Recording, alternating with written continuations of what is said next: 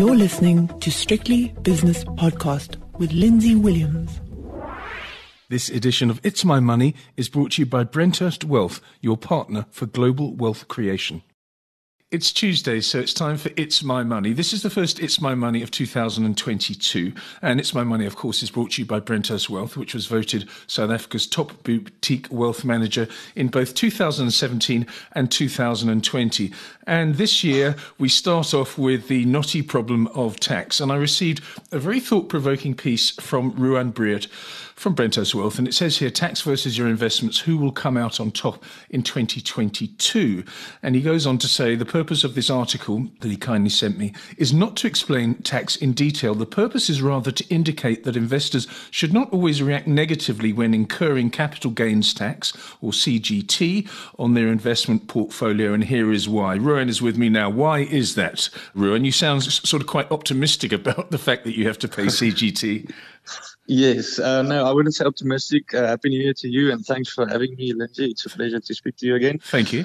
So, yes, I wouldn't say I'm optimistic about uh, or advising people to pay or clients to pay tax, but I would rather say when you when you see when you view the the article in full and in context, uh, I picked something up during the previous year at Brenthurst uh, from clients phoning in, and a lot of the time they want to make switches within the investment portfolio, or they would like to withdraw capital for other users.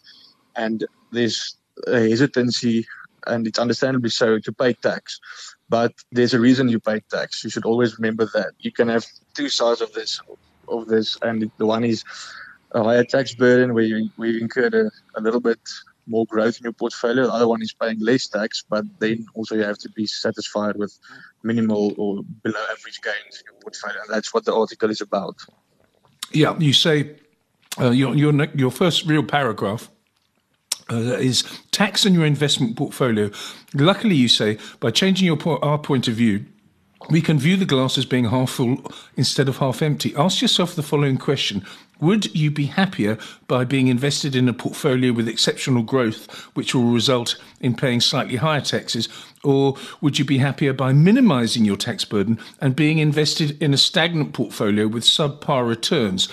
Well, it's obviously the first one, isn't it? That's what you want. You want to make loads of money, like probably most of your clients did in 2021 after an exceptional year, than uh, than having some dreary little portfolio which attracts little tax. Yes, that's exactly the point I want to make, Lindsay. Uh, we had an exceptional growth in 2021, and also the, the market showed a great V-shaped recovery from the pandemic lows in March 2020. So the money has been made, and uh, luckily, our clients have been invested uh, in the offshore markets. It's been even uh, even even more so. So you have to expect that these type of capital gains tax occurrences will will be triggered in your portfolio when you make switches. And I think there's a lot of detail and a lot of technical stuff that clients or individuals doesn't always know of, and that is why we are here to to assist clients with and that is the type of tax first of all, and also then when it's payable.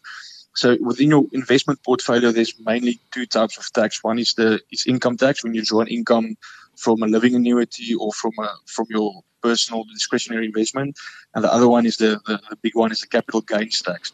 And a lot of clients or individuals are under the influence that as soon as your portfolio starts to show some growth over over a period of time, you will automatically be liable for capital gains tax, which is not the case. Capital gains tax is a tax that is paid on the increase in the cost of the of the asset that you bought. So it will only be triggered once you sell within your when you once you sell shares or a share of your portfolio uh, within your overall investment portfolio. The capital gains tax is not payable as soon as there is any growth in your portfolio. And that's something important to remember. Okay, so it's only triggered, as you quite rightly say, once you liquidate a portion of the portfolio or all of the portfolio. And does it matter how much you make? Let's say that you invested a million with Brenthurst five years ago and suddenly it's now 1.7 million. Does the incremental increase mean a different level of CGT or is CGT a flat rate? in South Africa, when you're taxed in South Africa, if you're a taxpayer in, in the country, you will have an inclusion rate of 40% of capital gains tax, and you will have an annual ex- exclusion or an annual exemption of 40,000 rand. So the first 40,000 rand of capital gains South Africa is exempted from any capital gains tax, which is also important to remember. So depending on the capital invested and the returns you achieved within your portfolio, you will have to achieve above average good returns to go above and beyond that before you become liable for capital gains tax. And there's also a, a little technical difference between owning offshore assets via a feeder fund or owning directly offshore assets in terms of equities in your investment portfolio. When you pay capital gains tax and you are invested via feeder funds, you get the same you get the same play on the on the on the uh, on the currency between the rand and the dollar. When you are invested in feeder funds, the currency is also priced. The depreciation of the rand is also priced in when paying capital gains tax when you when you incurred growth in your in your portfolio. When invested directly offshore, you are only paying capital gains tax on the increase of the asset that you bought, and the depreciation of the rand is excluded in in determining or calculating your capital gains tax, which is a huge benefit when the rand suddenly depreciates or depreciates over over time. I love examples because then I can understand uh, what you've just said. You, you, talk about two examples here: in investor number one, investor number two. Number number one, investor number one is invested in a portfolio consisting of overweight South African equity funds and some SA cash and bonds. You've achieved seven percent gains per annum over five years. Capital after year five 1.4, let's call it just over 1.4 million rand. So the 1 million has gone to 1.4 before CGT paid. What happens then, Ruan?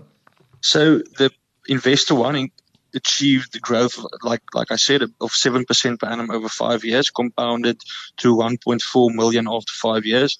And then you are taxed on that on that growth, only on the 400,000 rand growth that you that you managed to achieve in your portfolio and based on that, the tax will you'll be taxed according to your to your marginal tax rate.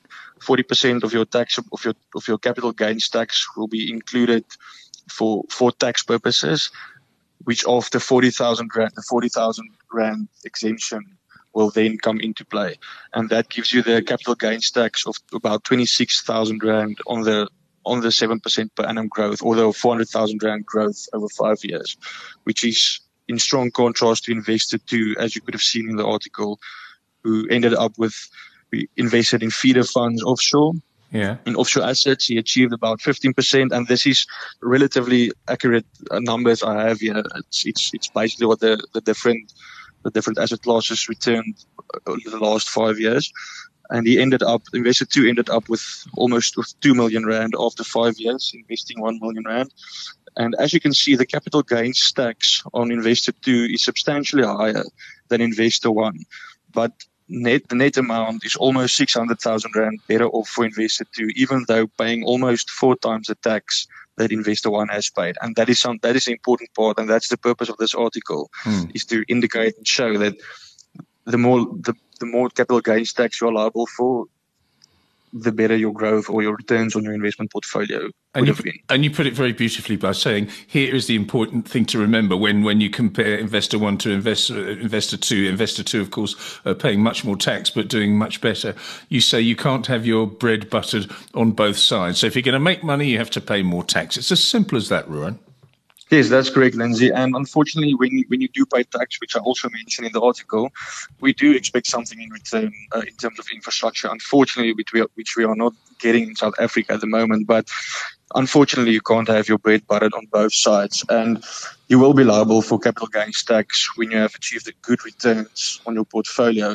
But there is also ways to uh, tax-friendly structures can I rather say, available to minimize the burden. I'm, I'm, not saying try and pay as much tax as possible. Try to reduce it as far as you can or minimize it.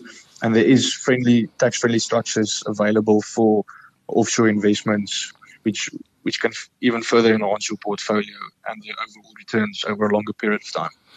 Uh, there are two ways of being invested in offshore assets, you say, and you're pushing this. Uh, number one, investing in feeder funds. Number two, investing directly offshore. What do you prefer at Brenthurst Wealth? Give me the two examples, please between those two options, you will get the same returns because both options both invest in offshore asset classes, uh, offshore equities primarily, and you also have the same currency diversification or currency risk or hedge built into your portfolio. Depending on the client's individual uh, circumstances, we will make recommendation of going directly offshore or investing in feeder funds. But when you want to make provision for any laws that might become applicable in future via our government, I would say taking money directly offshore is definitely the safer option uh, for sovereign risk consequences. And if the client's mandate allows it, we will take money directly offshore. Yes, I must say that in 2021 it was a, it was a spectacular year for equity investors. Uh, for example, I, I, won't bring in um, cash or fixed income or any other asset classes, but even in South Africa, the JSE Securities Exchange, when you look at the all share index, did so well. I think it was I don't know what was it 23, 24 percent higher, and in the United States the S&P 500 was something like 27% higher. Uh, so it was a really, really good year. You say a fine is a tax for, for doing wrong. A tax is a fine for doing well. You will say you will be liable for one of these. It's up to you to decide which one. So this year, you would still say have a look at diversifying your your portfolio overseas. Is that is that your message here? Yes, Lindsay, definitely. And once again, it all comes down to the client's personal personal aspects. But diversification is the only free lunch in investments, and we would still strongly recommend building a healthy offshore diversification into your overall portfolio. Uh, there's still um, South Africa is only one percent of the world economy, so you'll definitely miss out on on extremely big opportunities offshore when all your assets are held up in South Africa. That's that I'm, I'm a firm believer of that.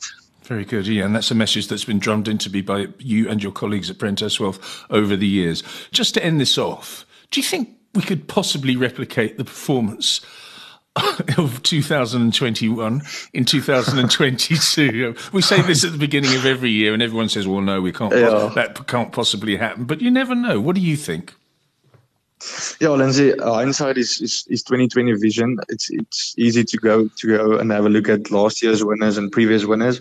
Um, like I said, I, I, definitely feel there's still a lot of offshore opportunities available for, especially for South African investors.